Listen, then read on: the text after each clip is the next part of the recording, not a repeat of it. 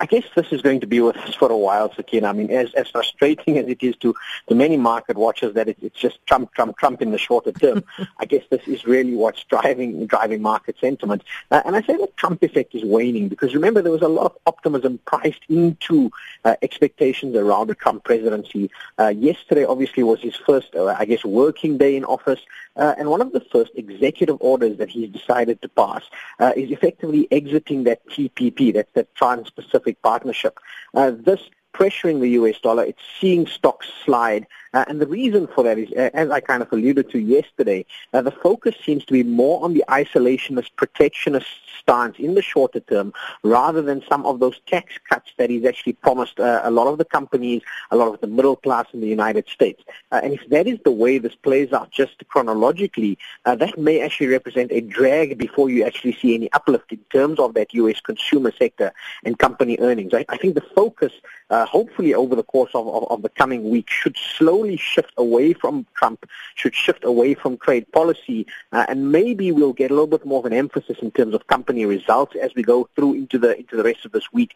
Uh, but in the shorter term, I guess that Trump effect uh, still dominating at a macro level. Uh, we certainly bucked the trend. Our markets closed up. Uh, U.S. markets were lower yesterday. Uh, we'll just need to see whether that filters through to our to, to sentiment in, in our domestic market today. Uh, but Asia so far looking a little bit upbeat, and that's simply because you know, China is uh, ideally situated to take advantage of a more isolationist United States. Uh, and so ironically, South Africa's very close ties with China over the course of the last decade or so uh, may certainly come through to our benefit at this point in time. Mm.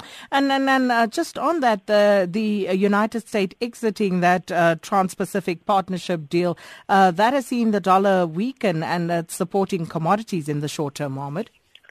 Yeah, it's, it's pressured the dollar. The dollar had gotten uh, quite ahead of itself. Uh, it doesn't change my longer-term view, Sakina, for a stronger dollar into the tail end of the year. What it does do, however, in the shorter term is that we are seeing that dollar index, that's trade-weighted dollar, it's testing a, a level around 100 index points, uh, and maybe there's a little bit more downside for the dollar, give or take another percent, one or two percent uh, to the downside on the dollar. In the shorter term, that's supportive of commodities, uh, specifically if you have a look at your base metals complex. If you have have a look at copper, for example, iron ore, those have done very well since November when the Trump presidency was announced. Uh, it rallied on the back of an expectation around fiscal stimulus globally and an uptick in terms of global growth. Uh, that seemed to stabilize somewhat, uh, and now they seem to be uh, being kept afloat by the fact that if we get a slightly weaker dollar in the shorter term, uh, that generally tends to correlate with stronger commodity prices and a stronger performance by commodity-orientated currencies like the rand. We've had our rand flirting with this 1350 level and probably with a little bit of a downside bias whether this is enough to push that rand below that 1320 level, which has been quite sticky to the downside, still needs to be seen. Uh, that would be the next level I'd be watching uh, at, at, the bottom end. Indeed. And uh, the other thing that uh, we are also looking at is, of course, the uh, political risk premium, especially uh, on the local front, Mohammed. Yeah, unfortunately, I mean, Sakina, I, I, like to steer away from politics and to stay as apolitical as possible. Uh, but it, it's just something you cannot ignore in the markets at the moment. There seems to be a little bit of an overhang from last week, and certainly with the news stories over the weekend around the fake news, for example. Uh, the reason I raise this is that because the global factors are playing to our favor, we've got a stronger rand, we've got bond yields that are relatively supported, we've got an equity market that seems to be doing fine.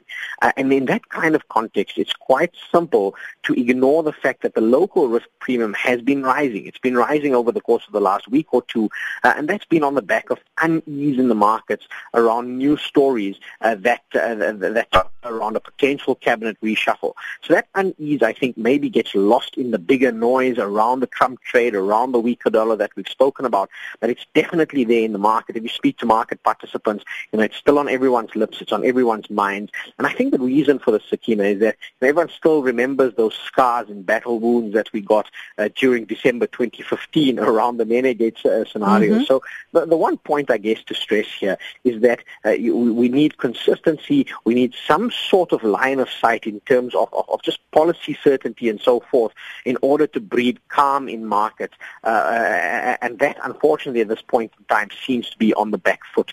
Uh, just keep an eye on that. It does remain a little bit of a tail risk. Oh, Mohammed, thanks so much. We're going to leave it there for this morning. Mohammed Nalla, Head of Strategic Research at Nedbank CIB. Sakina Kamwendo on SAFM.